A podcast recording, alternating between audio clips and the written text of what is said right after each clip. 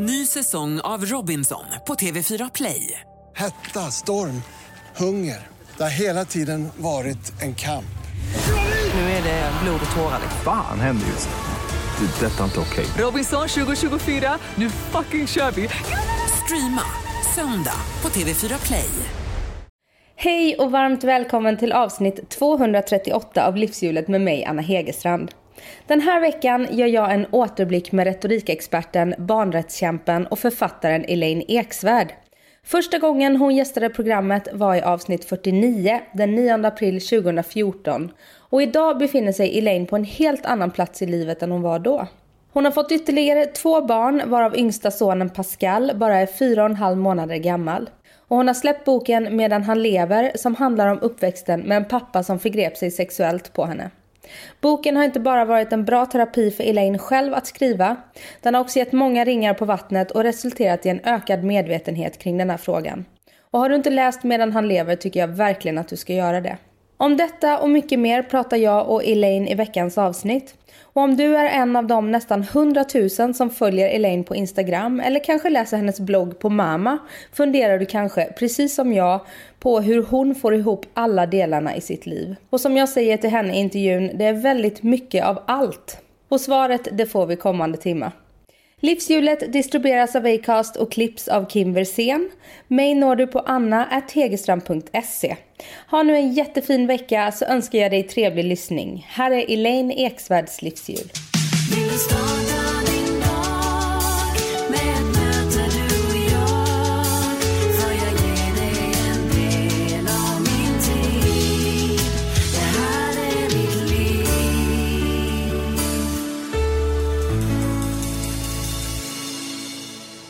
Välkommen Elaine tillbaka till livshjulet. Tack snälla. Det är så kul att du är här igen. Ja, jag är jätteglad att vara här. Det är nästan fyra år sedan vi såg sist. Men jag vet, men det känns inte så.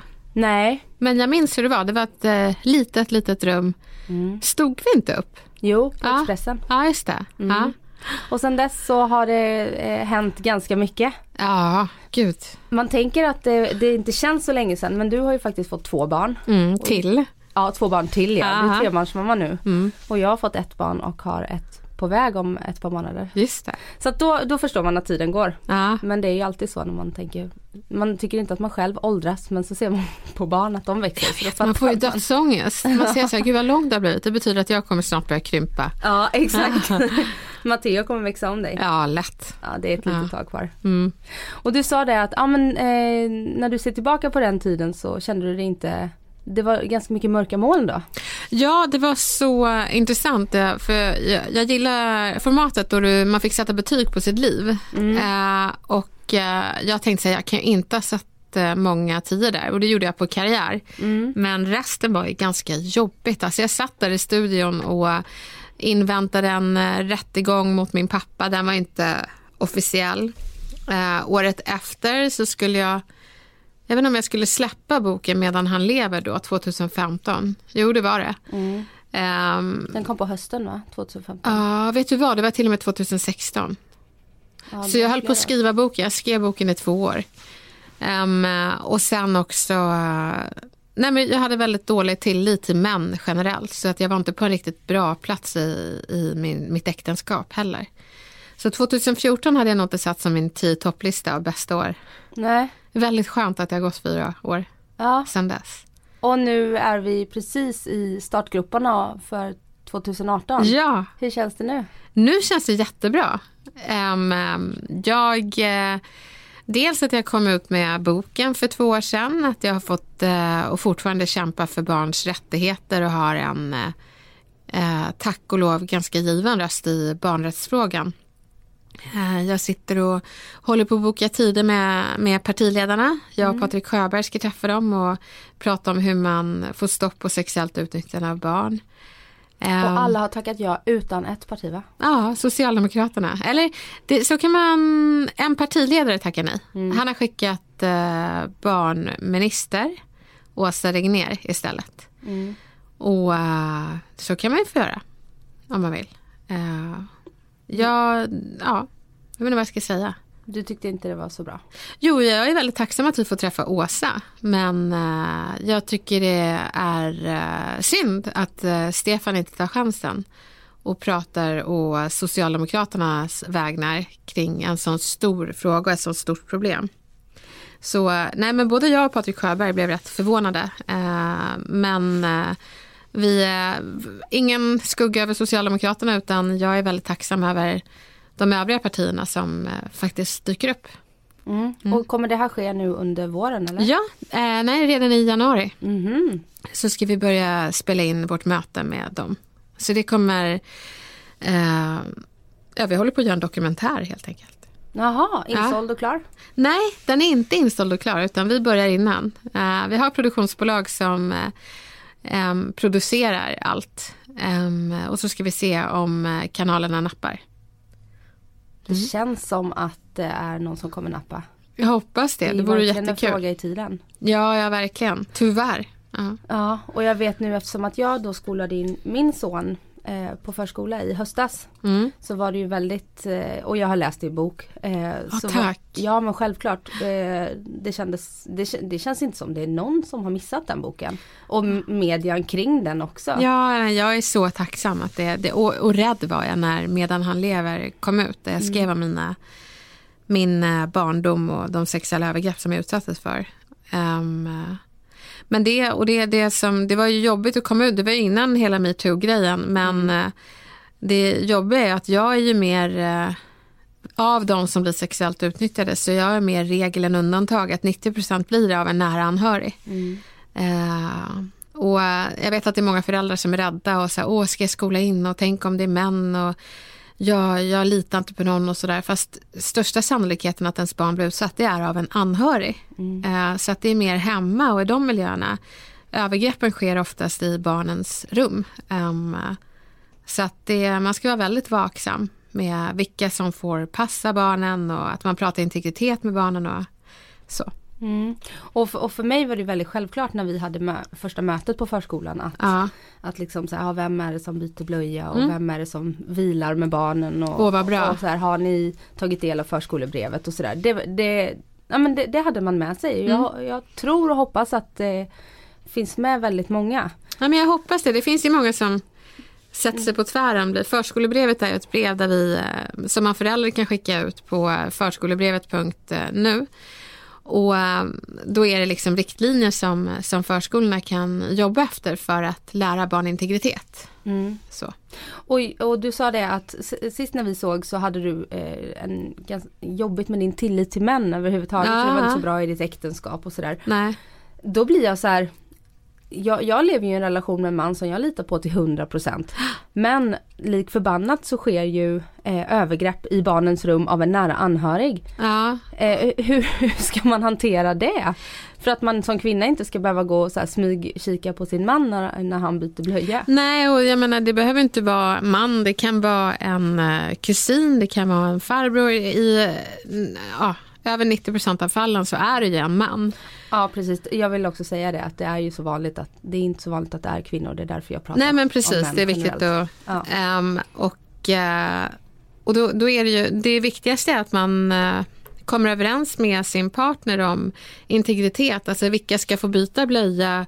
Eh, ska vi låta några andra göra det? Och sen så att när barnet inte kan, kan prata, då kan ni vara barnets röst. Så att om någon vuxen kommer och bara får jag en kram, nej men jo får jag det? Då får ni vara barnets röst och säga, nej men eh, hon vill inte. Eh, vad heter din första? Eh, Noah. Noah, ja, men då får man säga Noah vill inte. Eh, då får vi respektera det. Och då blir det mer naturligt för barnet att sen ha sin egen röst då, då barnet har hört föräldrarnas röst. Som Matteo, han har ju hört mig redan innan han pratade att jag satte gränser åt honom när jag märkte att han vill ju inte kramas. Så nu när folk säger kan jag inte få en kram, då säger jag nej tack, jag känner inte dig. så han lär sig vara rätt artig och så. Han har fått en stark egen röst nu. Ja, verkligen. Men så måste man också väga upp det med att det är viktigt att han är artig. Och jag har sagt att du behöver inte krama, men det är bra att ta i hand. Det ska du göra. Så gör vi i Sverige. Det är så kulturell kompetens. Och hur har din roll som mamma påverkats av det du har utsatts för? Eh, enormt mycket. Nu har ju vi en eh, dotter med en funktionsvariation som heter Williams syndrom. som gör att eh, Evelyn eh, tycker om människor och hon litar på i princip alla. Det kan låta härligt men för, med min bakgrund så är det en mardröm.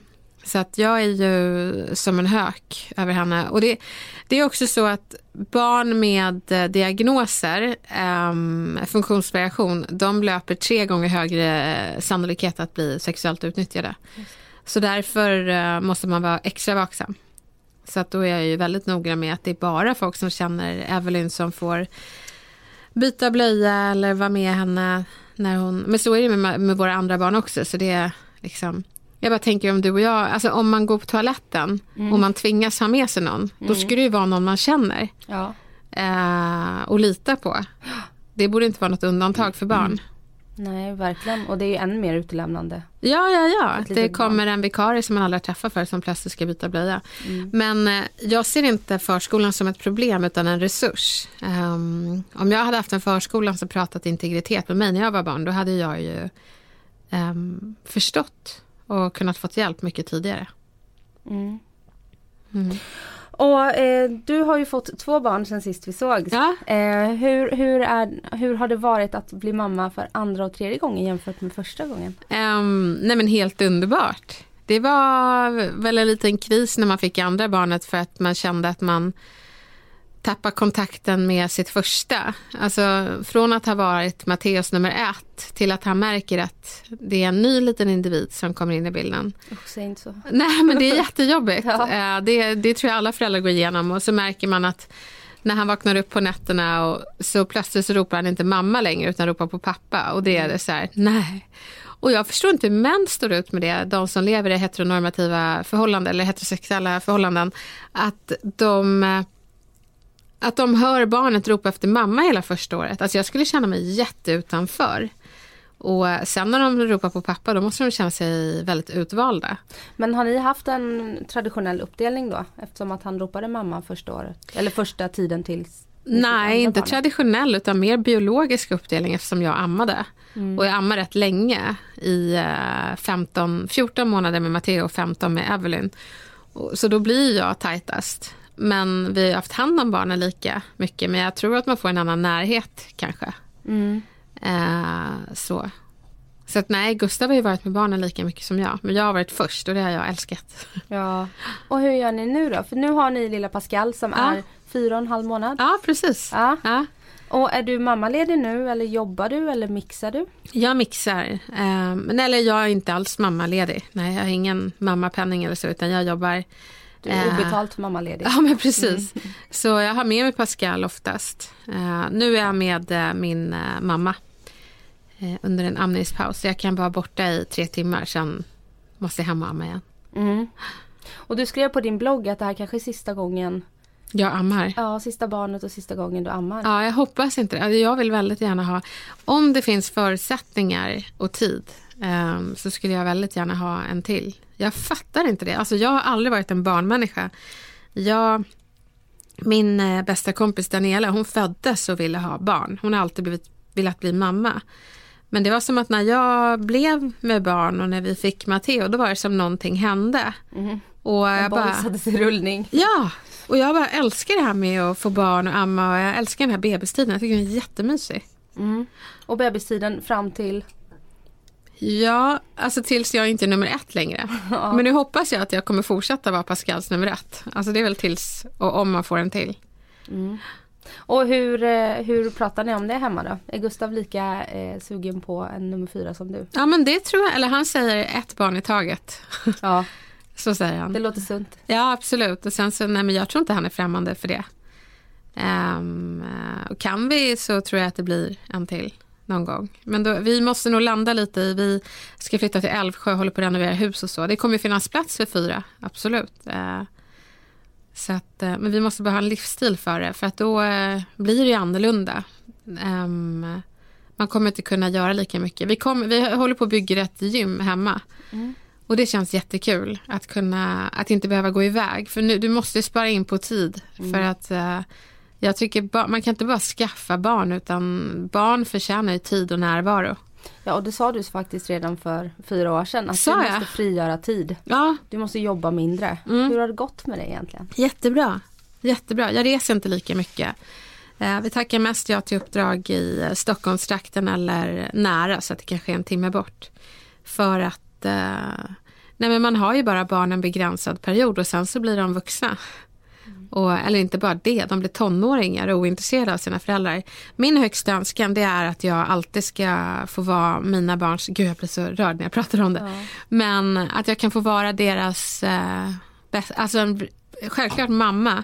Men eh, jag vill kunna vara deras mamma och en riktigt bra vän. Att de kan ringa oavsett om de har varit på en fest och är apfulla. Så ska de våga ringa mig så att jag kan ta bilen och hämta dem. Ehm, eller om de är jättelyckliga och kära. De får dela det också. Och hur lägger man en bra grund för en sån relation? För jag vet ju att du är en eh, hönsmamma också. har Ja, det är jag ju. Ja, absolut. Jag har ingen aning. Eh, Men jag, jag försöker alltid prata med vuxna föräldrar, eller alla föräldrar är vuxna, men eh, med eh, föräldrar till vuxna barn som har en bra relation. Och fråga vad är hemligheten? Hur fick ni så bra relation? Så. Mm, och jag lyssnade på en intervju med dig där du sa att jag hoppas inte att eh, att vara en bra förälder är väl att försöka så att barnen inte ska behöva gå i terapi sen i vuxen ålder. Ja, ja nej, men det är verkligen. Ja. Lyckas jag med det så vore det toppen. Ja och vi skojar hemma om att, för vi lägger ju undan så här, barnspar. Att Mm. man ska, ja men det här kanske går till första bostaden eller Ja, vi gör också det där. ta körkort eller något. Ja. Och så skojar vi för min, min eh, sambo utbildar sig till KBT-terapeut. Gör han? Så han sa, ja, så han sa det att det, det kommer förmodligen gå en del till terapi. För, jag menar, Ja. ingen, även att man är vuxen så är man inte färdig som människa. Man blir väl knappt färdig och säger man Nej. att man är färdig så kanske man inte har så bra självinsikt. Nej men så är det ju. Mm. Det är svårt det där med uppfostran. Alltså, jag, har märkt, jag har som mål i år att sluta med eh, belöning och bestraffning som eh, konsekvenser kan man ge barnen. Att man säger nej men eh, då, då åker vi ingenstans för nu bråkar du för mycket och så åker man på riktigt ingenstans. Mm. Men mer hot eh, och eh, belöning. Nej, hot och mutor ska jag ta bort från barnuppfostran. Eh, för jag märker att de blir ganska osköna och beräknande. Jag, kommer, jag sa det till Matteo att om du gör det här så får du det här. Jaha, okej. Och då ritade han en teckning till sin pappa. Pappa, du får en teckning. Jaha, tack ja. Och så sa Matteo, vad får jag nu? Oh. Ja, så då, det, är så här, det är verkligen hur man gör påverkar dem enormt mycket. Så det, jag tycker det är svårt. Hur gör man för att de ska göra saker för hjärtat, inte beräknande? Så, jag sa det till Gustav, gud vi får inte köra belöning eller hot för att han håller på att bli en liten kapitalist som beräknar varenda move han gör. Och, och eh, din och Gustavs relation, hur har den påverkats under åren? Bra! Med, med små barn tänker jag. För att där kanske man inte sätter relationen längst fram Nej, alltid. Alltså Gustav är ju äldre än jag, inte mycket äldre. Vad är han? 76 och jag är 81. Han är fem år äldre. Ehm, och han mognade väl mycket tidigare än vad jag gjorde. Vi träffades när jag var 26. Ehm, och jag har alltid varit en late bloomer i allt. Jag kommer ihåg när mina tjejkompisar i högstadiet började sminka sig, då ville jag fortfarande leka burken och spela brännboll. Eh, och när folk började dejta killar så ville jag göra andra saker. Så jag alltid, ja och samma sak i 20-årsåldern när folk blev sambos och grejer. Jag hade inte ens haft en pojkvän längre än två månader. Så Gustav är egentligen min riktiga eh, första relation och det tog väl en tid tills jag landade i det. De tre första åren så ville jag fortfarande gå ut och festa. Medan han tyckte det var mysigt att ha fredagsmys. Jag var så här, skjut mig vad tråkigt. Men Det pratade vi om sist. Att Ja, men då du parmiddagar och, och fredagsmys var så dödens tråkigt. Ja. Är du huslig och sådär annars? Gillar du att vara hemma och hinner du det? Nej, ja, nej, jag gillar inte... Ja, ja, men det kan vara lite kul att vara hemma. Nej, nej. Det, jag, alltså Pyssla jag är en mat och- partypingla egentligen. Jag är den här... Jag har varit den här eviga singeln. Gustav är egentligen min första riktiga pojkvän. Och när träffades ni? eh, när jag var 27. Så det var för fem år sedan. Eh, och eh, det var ju fortfarande, han var ju så här mätt och glad på partylivet. Han är fem år äldre än mig. Så jag hoppas att jag ska komma dit snart. Jag älskar att vara med, med, med vänner och ta ett glas vin och dansa och bara vara där saker och ting händer. Så jag är inte en hemmarotta. Jag spyr när jag har fredagsmys och åh, nu ska vi ha Let's lite chips. och chips. Nej, jag dör. Det kliar i hela mig. Jag tycker inte om det där och, och godisskålen och hela det där. Svennebanan. Jag är en svennebanan Men just det här fredagsmys och skit, eh, det, är inte, det är inte min grej. Jag behöver social stimulans. Det är där jag hämtar min energi. Men eh, parmiddagar och... Usch! Aldrig. Jag strejkar mot det. Det är himla fly-blaj. Jag vet inte vad jag säger. Jag tycker det är så tråkigt. Varför ska vi umgås bara för att vi två... Åh, här sitter vi. Fru och herr. Alltså jag tycker det är så tråkigt. Kan vi inte bara träffas ett gäng kompisar? Måste kriterierna vara att man är ett par? Och eh, det kanske är singeln i mig som pratar. Jag var ju singel i 27 år. Och så hade folk sina parmiddagar. Det är så fruktansvärt exkluderande. Men så är det Bridget också... på flanken. Ja liksom. men precis och inte bara det, det är tråkigt.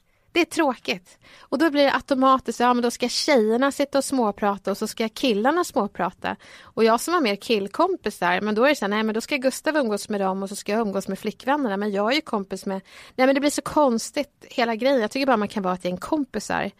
Nej, bajs på parmiddagar, nu säger jag det här. Jag tycker det är löjligt att kalla det parmiddag. Bjud alla kompisar som du tycker om. Jag tyckte det fram till 2014, ett- kanske ett år till. Eh, och nu de senaste tre åren tycker jag det är det mysigaste som finns då, att kura upp sig i soffan. Så att jag har ju mognat de här åren eh, också.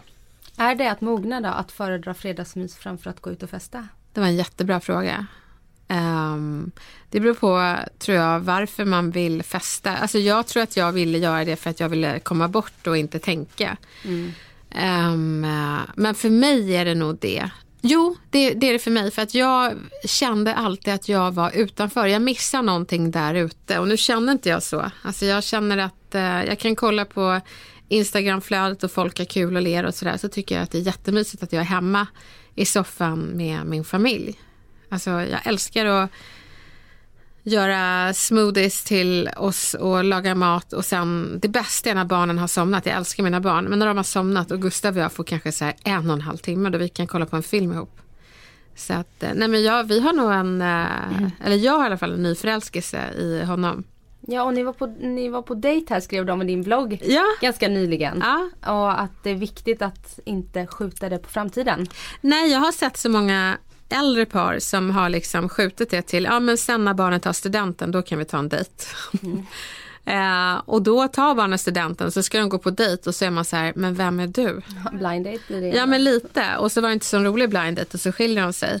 Så att eh, det råd jag har fått från både, både frånskilda och folk som håller ihop det är att dejta varandra, flörta med varandra, eh, ta tid ihop för att ni blir bättre föräldrar om ni synkar det. Så att många som tänker, nej men nu ska jag vara här för barnen. Jo, men det är faktiskt att vara där för dem, att tänka på relationen. Och ni firar tio år i år. Ja, Du har två tioårsjubileum i år. har jag det? Ja, det är tio år sedan du släppte din första bok också. Ja, 2008 var det va? ja det är sant. Men gud, vad koll. Alltså, vad, du har sån koll. Jag Ja, har det är suttit hemma och lagt ihop ett och ett. Ja, alltså du är så bra. Ja, det är verkligen, ja, det var härskarteknik och eh, just det. Ja, det måste ha varit ett bra år då. Ja, det var 2008. riktigt bra, bo- det var riktigt bra år. Få träffa Gustav och släppa en bok, det var stort. Mm, det förstår jag. Och sen dess har det blivit några böcker. Ja, sju stycken. Ja. Ja. Skri- och eh, jag fick inte ihop det. Skriver du på en till nu? Ja, det gör jag. Eh, Men det är svårt. Är det den här deckaren? ja, det är det. Ehm, ja, det är mitt eh, drömliv, att leva som Camilla Läckberg. Alltså den där kvinnan, hon inspirerar mig. Herregud. Ni vet, hon skriver sina fantastiska böcker, de säljer i miljonupplagor. Och sen mellan böckerna så har hon säkert ångest och ska skriva en till. Men hon kan gå in all in i Let's Dance och proffsdansa. Nu det här året har hon satt ett mål att hon ska vara med i så här bikini fitness. Ja, jag vet. Jag Eh. När hon fyller typ 45 eller något. Ja, och jag, jag tycker hon är så himla cool eh, för att hon går in så helhjärtat i saker att det måste bli riktigt bra annars skiter jag i det. Ehm, och eh, jag tror att hon har tid för det också. Alltså det, det vore underbart att tänk att kunna ha tangentbord och kunna jobba var du vill. Mm, Hon åker ju alltid på en um, skrivar, eh, alltså kickar igång skrivandet utomlands någonstans i solen. Hon gör det? Ja. ja. Vad jag har förstått så här, åker till Spanien en vecka själv Aha. utan barn och sådär. Och så kommer hon igång där. Vad häftigt. Mm. Det kanske jag måste förhandla till mig. Ja, det tycker jag. Både hemma och med Ja. eh, eventuellt förlag. Har du förlag? Ja, ja, det har jag. Det är eh, Forum. Det är samma förlag som eh, Camilla. Och eh, hennes redaktör är också min redaktör. Ah. Så, så det är väldigt nära drömmen. Och John Häggblom är fantastisk och han ger mig ärlig och bra feedback. Och, ehm, sådär. Och han märker när jag försöker. Alltså jag skrev något så jädra dåligt. Jag läste det jag skrev för ett år sedan när jag började mina stapplande ben på deckarspåret. Då skrev jag eh, hon gick på sina höga klackar likt en cirkus eh, lindansare går på lina. Alltså det var så dåligt. Nummer ett. Så ser man framför sig någon som stapplar så här. Ja men, ja, men det var så konstigt. Och det, då, jag fattar inte. Liknelsen var ett helt onödig och dålig.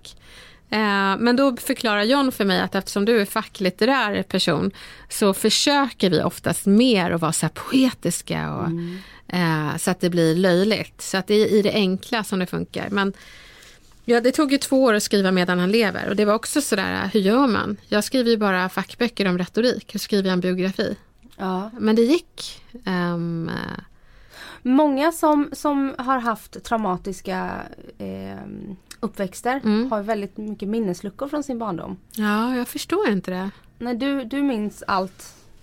Ja, jag vet inte Klart. vad det där är, för jag ifrågasätter inga minnesluckor. Men för mig är det ju, många frågade mig, men hur kunde du minnas så mycket? Och det handlar inte om att jag minns mycket, utan det var ju starka traumatiska upplevelser som bränner fast i minnesbanken. Alltså jag kan blunda och så är jag i eh, pappas hemska svettiga säng, ser de bruna brunvita eh, medaljongtapeterna och också trafikljusen utanför. Hur, hur det gjorde att persiennerna eh, skugga eh, hamnade i taket. Och man såg liksom, jag brukade alltid titta på hur persiennernas skugga rörde sig över taket. Mm för mig är det väldigt, jag känner hur skrivbordet kändes där, där han satt och hur jag faktiskt drömde om att jag en dag skulle bli författare vid hans ehm, skrivmaskin som det hette. Men eh, nej, så, så det är det jag har samlat mina starkaste minnen i bokform. Och det, det var inte svårt.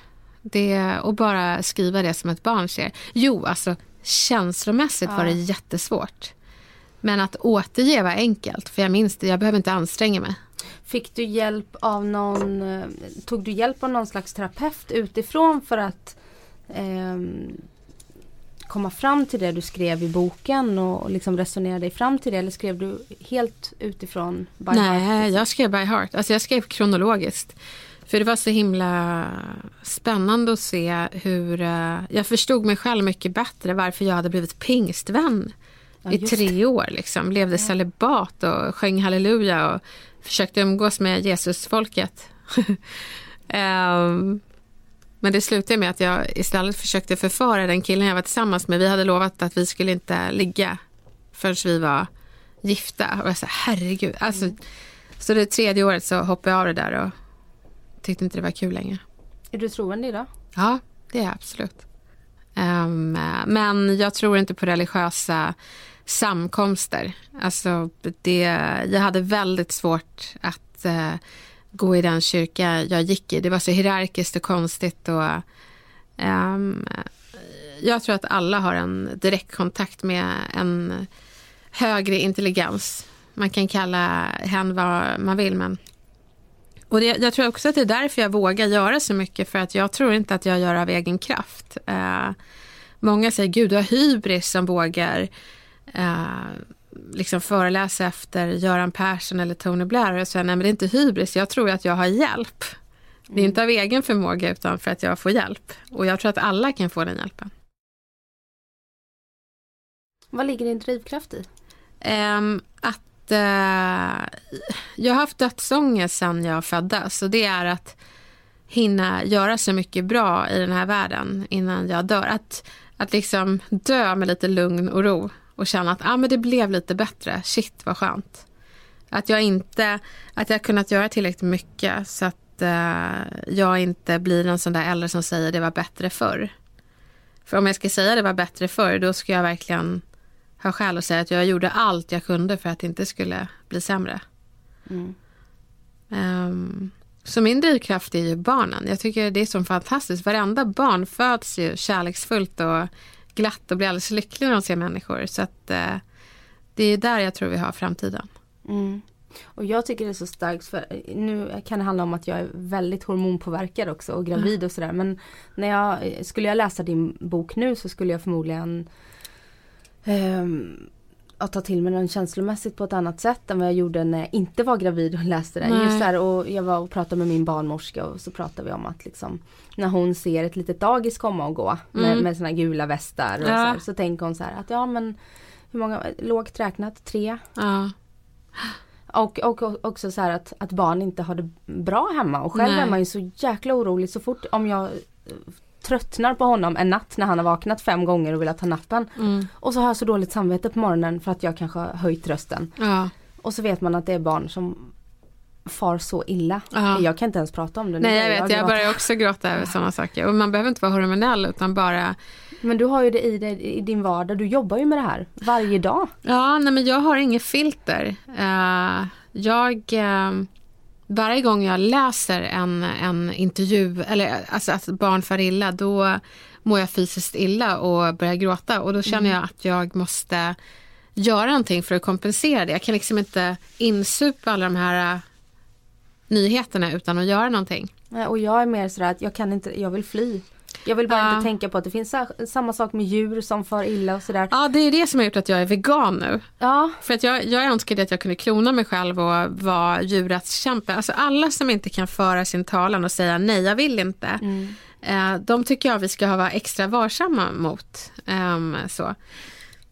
Nu är jag på mig skinnskor men jag börjar i mitt kök och så får vi arbeta oss bort sen. Men eh, nej, jag, jag tycker det är, det är fruktansvärt. Men jag har varit väldigt arg innan och nu tänker jag att jag kan inte vara arg längre utan jag måste inspirera folk att vilja vara barnens hjälte i sin vardag. Eh, att det har vi alla möjlighet att vara.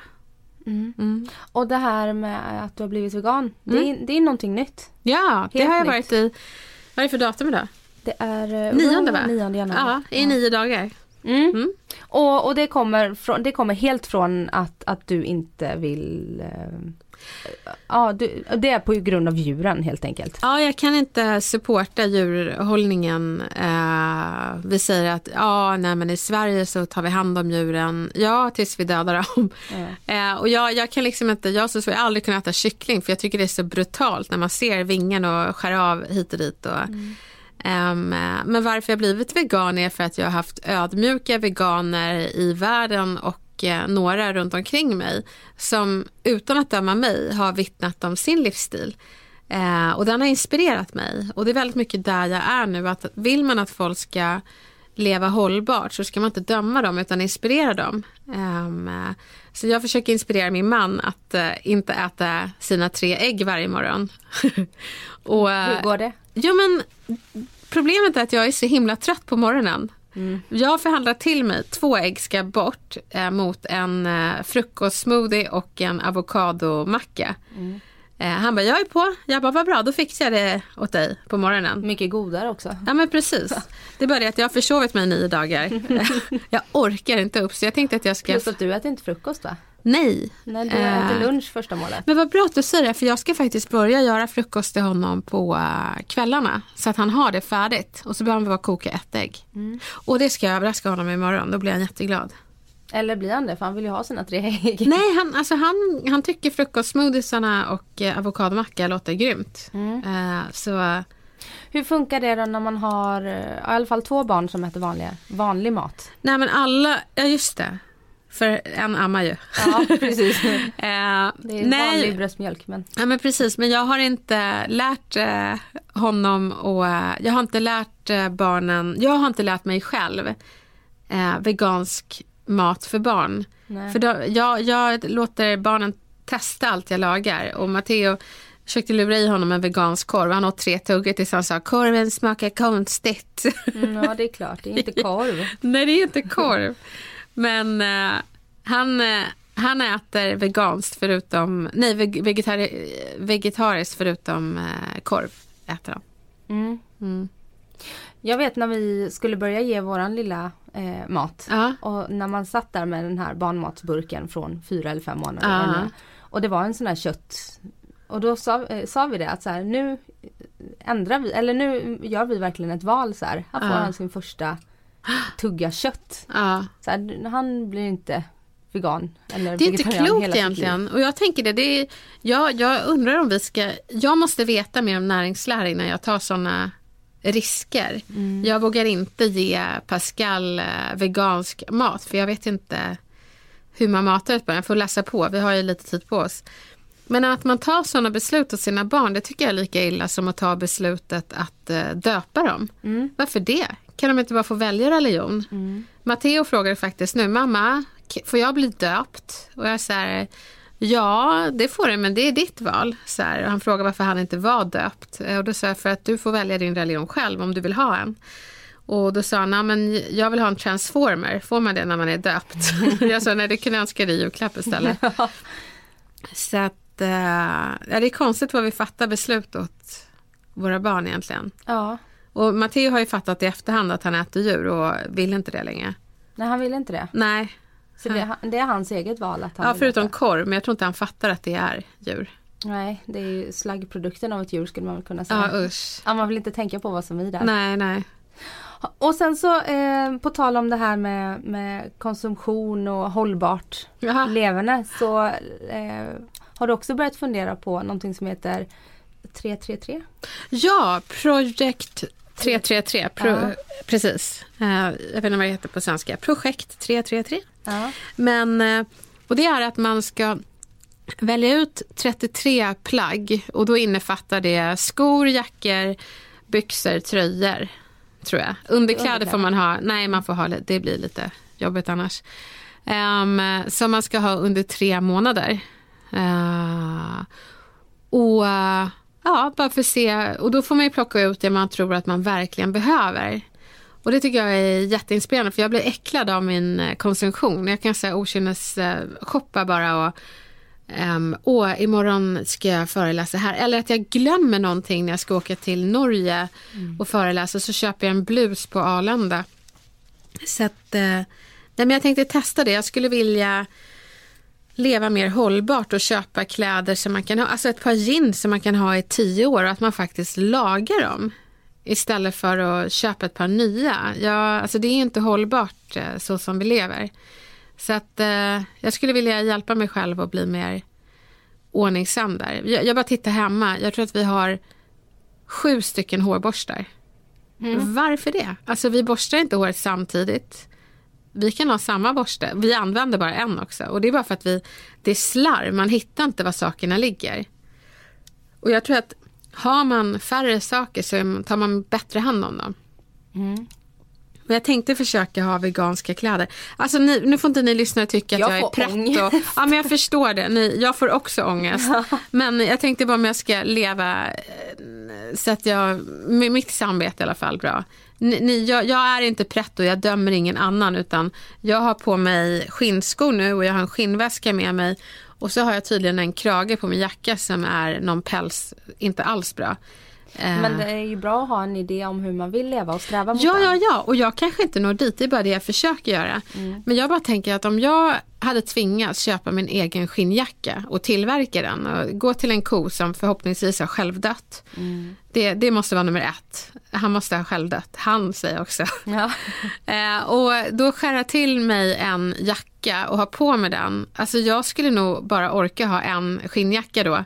Och så skulle det kännas lite hemskt varje gång jag hade på mig. Det skulle vara posttraumatiskt. Så man skulle komma ihåg när man skar ur den här jackan. Hur hade du så- känt om du hade skurit till dig ett par skor? Nej men fruktansvärt. Samtidigt som om djuret är självdött så är bra. återvinner man ju ändå. Ja, Så att det skulle väl kännas lite bättre då kanske än Ja. att ha kläder från ja, vissa kedjor där folk sitter i fattiga länder och jobbar för noll och ingenting. ja men precis. Precis, ja, men självdöda, det hade ju varit fantastiskt. Men sen så ska man ju hinna med allt också och att skära ur och sy sin egen skinnjacka samtidigt som man lagar vegansk mat och sin fyra månaders. Nej, men jag Och- och tänker så här, att våra män kan jobbar skära ur de här jackorna. Mm. Eh, och, men då tror jag att man bara skulle ha en jacka. Då är det inte så här, nej men jag behöver en ljusbrun jacka också. Så här, Nej men jag kan också, jag blir också äcklad av konsumtion. ja, Men jag är lite periodare att det kan gå i långa perioder utan att jag köper någonting och sen så kommer man in, man får upp ett beteende. Precis Ja. som godis kan vara också. Men vet du vad som äcklar mig också? Det är vi som kanske har det lite bättre ställt. Det är så enkelt, när jag kollar på alla de här minimalistdokumentärerna då är det ofta så här miljardär, miljardär miljonär IT-snubbar som bara Yeah, I feel a lot better when I only have three items. Ja men kul, men du har också jättemycket pengar på banken. Gör Alltså- något vettigt av dem då. Ja men och sen så, nej men inte det, det är mer det att det, det är så lätt för dem att känna att det är lätt att leva med lite när de redan har haft ett överflöd. Men så finns det de som inte har ett val. Som har projekt, inte 33 utan projekt Tre. 3. Ja, och då blir ju mitt som ett hån så jag är fullt medveten om att här sitter jag och har ett himla ilandsproblem som är ganska osmakligt. Eh, men min tanke är att om jag hittar vilket jag tänker göra, plagg som är långsiktiga, då hoppas jag att jag kan hitta ensamstående mammor som inte har råd med alla de här, som kanske bara har projekt 3. Så kan jag kanske se till att de har 15, 10, 33. Mm. Eh, Är du noga när du rensar ut och sådär att gå med det till Röda Korset eller Ja, ja, men det sälja är jag. vidare på Blocket eller Nej, så? jag säljer inte vidare. Jag tycker inte att jag behöver det. Nej. Ehm, jag tycker att jag vill gärna ge till folk som behöver. Eh, Det är någonting som tar emot för mig att sälja vidare. Alltså om, om man ändå har det bra. eh, så. Eh, så, nej men, och inte bara gå till, gå till kompisar som kanske inte... Jag har vänner som inte alltid har det så bra ekonomiskt. Jag insåg att eh, jag hade en vän som inte hade råd att ta sina barn på Gröna Lund. Eh, de hade inte varit där. Och vi har varit nära vänner i sju, åtta år. Jag visste inte om det. Jag bröt ihop och skämdes ihjäl. Och hon sa, men det här är ju inget jag tar upp med dig. Liksom. Jag bara, jo. Eh, så jag, jag försöker, alltså fattigdom finns faktiskt. Eh, nu kanske inte att inte kunna ta sina barn på Gröna Lund är fattigdom. Men om man tänker barn i sammanhang som aldrig varit där för deras föräldrar inte har råd. Det, det tar ganska mycket. Jag minns när jag gick på Skansen med min mamma och hon hade råd med inträdet men ingenting annat. Eh, och jag har fortfarande klump i magen när jag går in genom Skansen. Jag kommer ihåg att jag så gärna ville ha en heliumballong men det hade vi inte råd med. Men jag skulle ändå vara tacksam för att vi kom in på Skansen. Och idag skulle du kunna köpa 10 heliumballonger till dina Ja, barn. jag vet. Ja, ja, det, alltså det är dubbelt. Det är, usch, det är så mycket samvete. Jag kan faktiskt må ganska dåligt av eh, att inte leva upp till allt det jag vill. Så. Men ni har ju samtidigt som, du kommer från, för du är uppvuxen i Bredäng. Ja. Mm. Fast Östermalmsdialekt. Ja, det, ja, jag vet. Visst är det tragiskt? Nej, jag, Det har jag tycker du pratar far- fint. Tack, Ja, tack. Jag men- tycker jag låter, min man sa det att jag lät så jäkla, att jag låter snobbig. Jag är inte så snobbig som jag låter. Nej. Nej. det är lite roligt för att jag tyckte när jag träffade min sambo, han Ja. är uppvuxen i Rönninge och på Södermalm. Jaha. Och han har lite så här, han pratar också långt fram i munnen. Ja, ja det är det, som? Det är det som gör. Hur lite, pratar man långt bak? Då pratar man som jag. Ja. Men jag är från Småland. Men då är det som rösten sitter i. Rösten sitter... Gud vad svårt. Ja, Ja det är skitsvårt. men jag skulle behöva flytta, flytta, jag flytta lass i munnen. Men, men du har ju också, man hör ju att det är du som pratar när du pratar. Så det Jo. är ju bra varumärkesmässigt. Jo, det är sant. Det var ju dumt om jag började prata så här. Ja, Men eh, ja, eh, ja nej men, men du är uppvuxen i Bredäng och vad jag förstår när du berättar så har ni inte haft det så fett hemma. nej, nej det har vi inte. Men eh, det var fett att växa upp i Bredäng. Alltså Bredäng är världens bästa förort med alla grönområden och vi sprang ut och lekte. Det var enorm mångfald. Eh, nu är det inte så mycket mångfald i förorterna för att det domineras oftast av specifika invandrargrupper. Men ja, till exempel syrianer i Södertälje och så vidare. Men i Bredäng hade du allt. Eh, så att väldigt multikulturellt. Och ändå, för ni bodde på, på Liljeholmskajen. Nu ja. Ja, du bo- Eller vi bodde där. där. Nej, vi bodde där ja. Men vi bor i Liljeholmen fortfarande. Ja, ni bor i Liljeholmen Ja. och eh, har köpt hus i Älvsjö. Ja, Hur, eh, för där är det ju, där, det är ju en förort som ligger väldigt nära stan. mm. Och ganska eh, dyr att flytta till ja. eh, också.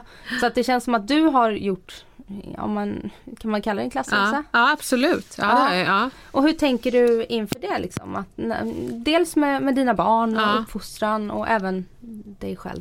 Nej men jag hade inte velat sätta mina barn i en eh, skola i uh, Bredäng, Vårbygård eller något sånt där. Utan det var tufft där. Utan hellre, hellre en närförort uh, än längre ut. Ehm, det var jobbigt. Jag blev väldigt mobbad och så. Och det var många som blev. Men eh, det enda jag tycker är jobbigt det är eh, den bristfälliga mångfalden. Nu vet jag, jag har massa Bredängskompisar som har flyttat, ska flytta till Älvsjö och bor där. Så då är jag så här, gud vad bra, då får de lite ändå. Men jag blev så förvånad. Jag satte Matteo på fotboll i Älvsjö AIK. Och då var det så här 60 unga på fotbollsplanen och Matteo sa så här, mamma titta på mig när jag är där. Jag bara absolut, jag ska titta på dig. Och så inser jag bara, jag hittar honom inte. Matteo är ju blond och blåögd och precis alla var det. och så tittade jag, men han är ju lockigt hår också. Nej, men det var liksom, han var borta. Och det var en sån här reality check att det är okej. Det är Svennebanan-orten. och jag kommer nog vara det mörkaste där. Nu har jag kusiner som bor i Älvsjö också så att det är lite mörkt. Nej, mångfalden oroar mig. Jag hoppas att de inte ska bli, att, att de ska få lite kulturell kompetens. Och när det kommer till att tjäna pengar, hur stor drivkraft är det i ditt arbete? Ingen alls. Nej. Jag fattar inte det där. Alltså, jag vill ha så att jag inte behöver ha ekonomisk stress. Då är jag väldigt nöjd. Jag vet hur det är att vara ekonomiskt stressad. Jag har sett min mamma hela tiden vara stressad över pengar och det vill jag inte ha. Eh, men jag är inte intresserad av att ehm, bli miljardär eller multimiljonär eller något sånt där. Det är liksom inte... Jag vill, jag vill kunna leva på det jag gör. Det, då är jag väldigt nöjd. Så. Och det har ju gått bra.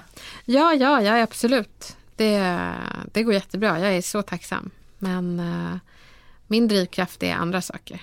Mm. Och hur ser ditt jobb ut nu? Om man tänker en, en jobbvecka. Ja, alltså igår åkte jag till eh, Nykvarn och föreläste för 180 skolpersonal.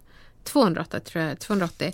Eh, nästa vecka ska jag till Norge och då har jag 3000 personer som ska lyssna. Eh, Och då är det alltid retorik du föreläser Ja, det är alltid retorik. Det är inte tillsammans med Patrik Sjöberg och om din bok och så. Nej, jag orkar inte det. Jag har tackat nej till det. Jag gör väl det en, en enstaka, eh, en i kvartalet, kanske fyra per år. Men eh, när jag pratar om det så bryter jag alltid ihop. Alltså när vi pratar om det nu, då har jag liksom så här en säck med tårar bara bakom i ögonvrån och det, så går jag in djupare på det, då, då bryter jag ihop. Och det är helt okej. Men det tar ju energi. Ja, det förstår Ja. Så att nej, jag tackar nej till mycket sånt. Men eh, jag föreläser, skriver, sen så är det sociala medier. Och varför jag gör det är ju mer för att samla ett socialt kapital, det vill säga många följare så att man kan påverka politiskt. Det är mitt enda syfte. Är inte att sälja. Men du gör kommersiella samarbeten också? Ja, än så länge.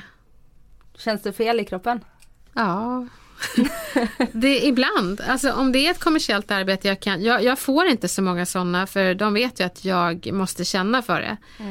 Nu, eh, idag ska jag ha ett kommersiellt samarbete med en matkasse och det känns jättebra. För att eh, jag har precis börjat laga mat.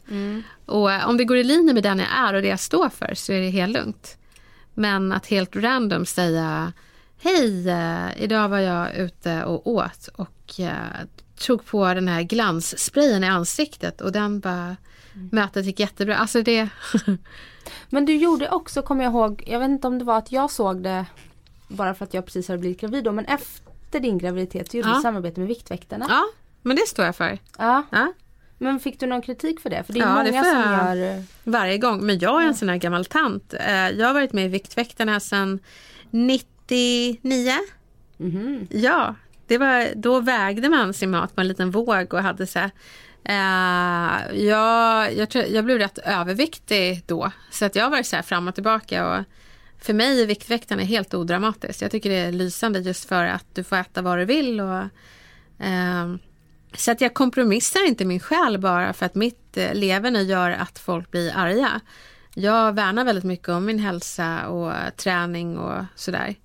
Och vill också värna om andra. Så att eh, för mig är det efter varje graviditet så är det ganska givet att eh, köra Viktväktarna så jag kommer ner i min vikt som jag ska, eller mår bäst i. Mm. Eh, för att jag känner att när jag har barn då vill jag ju vara desto starkare och hälsosammare.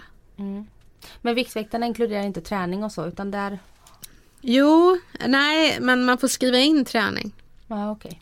Och hur känner du dig nu fyra och en halv månad efter Bra, senaste? bra. Eh, jag eh, väger nog lika mycket som jag gjorde när jag precis hade fött barn. Eh, och det tycker jag är helt lugnt för att jag, jag bryr mig inte så mycket om vad jag väger utan vad jag eh, presterar på gymmet. Så att jag tror att jag har gått upp en hel del eh, men jag har också blivit starkare och då känns det lugnt. Jag blir alltid lika imponerad när jag ser dina pull-ups på Nej? Instagram. vad roligt. Ja, jag kan inte Ja. göra så många sådana. Nej, inte jag heller nu. Nej, det är Nej, så. nej. Hur många har du klarat som mest då, på raken? Alltså innan graviditeten så var det väl åtta. Men nu kan jag göra en och en halv. Det, det får ta sin tid. Har du några sådana träningsmål? Ja, i år vill jag kunna göra tio pull-ups ehm, och en del funktionell träning bara för att bli stark. Eh, men framförallt tio pull-ups. Kan man göra det så är man stark. Ja, det är man Generellt, verkligen. Och ja. Kan man inte göra det så är man också stark. Ja, det är man. Förlåt. Nej, men det, det är ju också väldigt mycket teknik i pull-ups. ja, ja, gud ja. Är det. Och så här nöta in det. Liksom. Mm. Och eh, när du kikar på eh, året annars då? Framåt, vad, vad tänker du? Vad ser du fram emot? Jag ser fram emot att flytta in till huset. Eh, att umgås mycket med familjen. Ha en hel dag med Evelyn på hennes förskola. Bara för att se hur hon har om dagarna. Eh, jag ser fram emot alltid med min familj. Det är nog det. Jag är väldigt familjeorienterad just nu. Så. Och, och när man tittar på dina sociala medier, Mm. eh, framförallt Instagram då, för det är ju det flödet som går snabbast. Ja, Så kan jag bli lite så här att du får ihop så himla mycket. Du, Ja. du är hemma mycket, du jobbar mycket, ja, du tränar mycket. Det är mycket av allt. ja. ja, ja. ja. Kan du känna det själv också eller har du någon tid när du bara eh, inte gör något? Nej, jag, jag såg faktiskt det på Instagram. Det var ett så här i flöde som stod ta 20 sekunder och gör ingenting. Och jag bara oj. Men det behöver jag göra. Ingenting och bara ta det lite lugnt. Men jag, jag ville få en så här kick av att prestera saker, ha gjort saker. Men det är ett mål att faktiskt uppleva lite, vara in the moment och inte bara bocka av saker att göra. Och du pratade om ditt eh, bekräftelsebehov sist. Ja, och sen så är jag föreläsare, retoriker och jag tror att jag har ett bottenlöst eh, bekräftelsebehov. Det var, jag föreläste idag för 500 personer och det var en kärleksfull publik kan man säga. Eh, och då sa någon, ja, du är en helt fantastisk föreläsare, men det hör ju du hela tiden. Och då slog det mig att ja, jag hör det hela tiden, men jag behöver höra det hela tiden. Eh, och eh, jag har nog ett bekräftelsebehov som, som kanske kan vara lite jobbigt. Ehm, kan jag tänka mig för Gustav. Att hela tiden... Jag borde ha det här självförtroendet i mig själv. Men jag tror inte det. Så 7,5, jag får kärlek från min omgivning men jag borde ha lite mer i mig själv. Så att det, det ska inte behöva komma utifrån hela tiden. Hur, eh, hur har det utvecklats? ja men då hade jag nog väldigt stort bekräftelsebehov 2014. Ja. Ja, sa jag det? Mm. Ja, nej, jag tycker inte att jag har det längre. Det är nog också för att jag känner mig så älskad i min relation men också av mig själv. Att eh, jag är mycket snällare än vad jag var mot mig själv då. Alltså när vi träffades sist då hade jag en djup eh, livskris. Eh, så, som jag inte var officiell med. Så att, men du fick ju glimtar av det att jag berättade om bekräftelsebehovet och det är så skönt att ha det borta. Mm. Så. Och hur mycket har boken Medan han lever betytt för din utveckling, din personliga utveckling? Massor. Jag känner mig helt landad och lugn med att världen faktiskt är mycket finare än jag trodde när jag var här sist. För att när jag var här sist så visste jag att jag skulle skriva boken. Men jag hade mycket taggarna utåt för jag trodde inte att den skulle landa bra. Men jag tänkte att jag ska fan med ge ut den ändå. Hela världen kan dra åt helvete om de reagerar dåligt. Men så var det liksom som att landa i bomull och folk var bara kärleksfulla. Så det har nog gjort mig väldigt snäll. Jag hade nog en, en skev bild av världen. Och, Ja, jag tänker hur kan man vara annat än kärleksfull mot en så naken Ja. en, en flicka som går ut och berättar liksom. Ja, en sån så naken berättelse.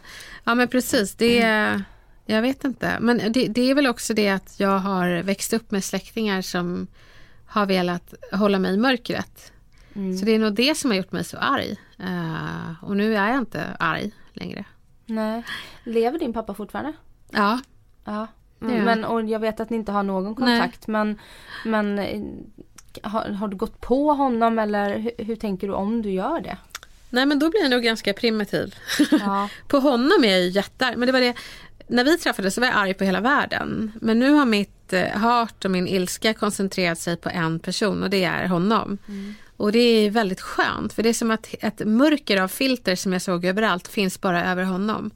Så där är ju min ilska väldigt koncentrerad och eh, nej men eh, jag säger som mamma att det är nog bra att vi inte ses. eh, För att jag vet inte Du har vad jag inte sett skulle honom göra. Sedan, sedan rättegången? Nej. nej. Jobbar du med den här ilskan? Det här mörkret? Ja, i min krimbok gör jag det. Jätteskönt att få ut det där. Så. Och hur långt har du kommit med den?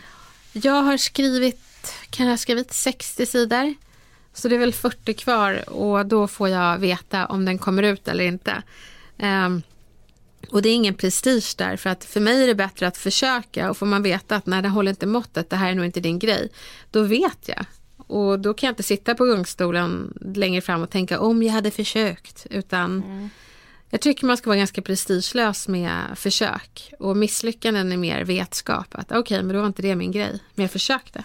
Kan det inte också vara till fördel att du är Elaine Eksvärd, att du har gett ut sju böcker eh, och även att det inte är den genren liksom, Nej. så är du ett namn. Ja, Du har ju ändå sålt mycket böcker. jo precis. Men det är mer fackböcker. I och för sig, härsk, eh, förlåt.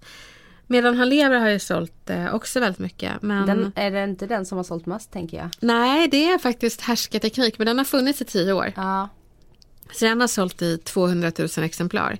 Eh, och eh, snackar snyggt i 100 000, vardagsmakt och jag ligger på 80. För det är den ordningen de kommer, så de Ja. tickar ju på. Men eh, medan han lever tror jag uppe i 70 000. Så att den börjar ju, eh, den sålde väldigt mycket redan första året. ja, jag tänker det för att den Ja. var ju på alla släppar. Alla Ja. man prat, eller pratar med vet ju. Ja, jag är så fascinerad att folk orkar läsa. Eh, jag och glad, för jag har aldrig orkat läsa sådana böcker. Jag blir så deprimerad. Men den här boken slutar ju bra. Så det är ju en tröst. Jag mår bra idag.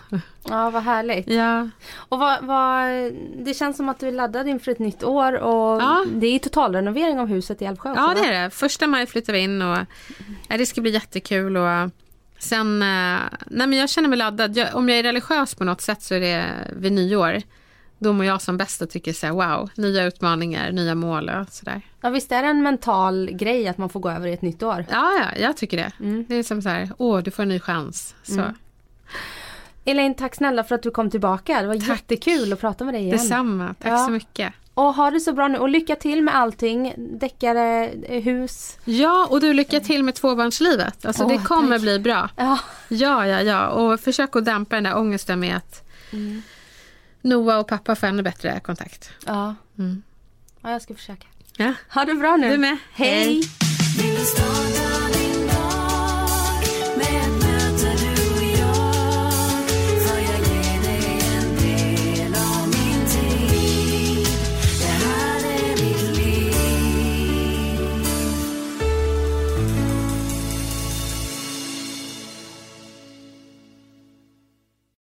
Ny säsong av Robinson på TV4 Play. Hetta, storm, hunger. Det har hela tiden varit en kamp. Nu är det blod och tårar. liksom. Fan händer just nu. Det. är Detta är inte okej. Robinson 2024, nu fucking kör vi! Streama söndag på TV4 Play.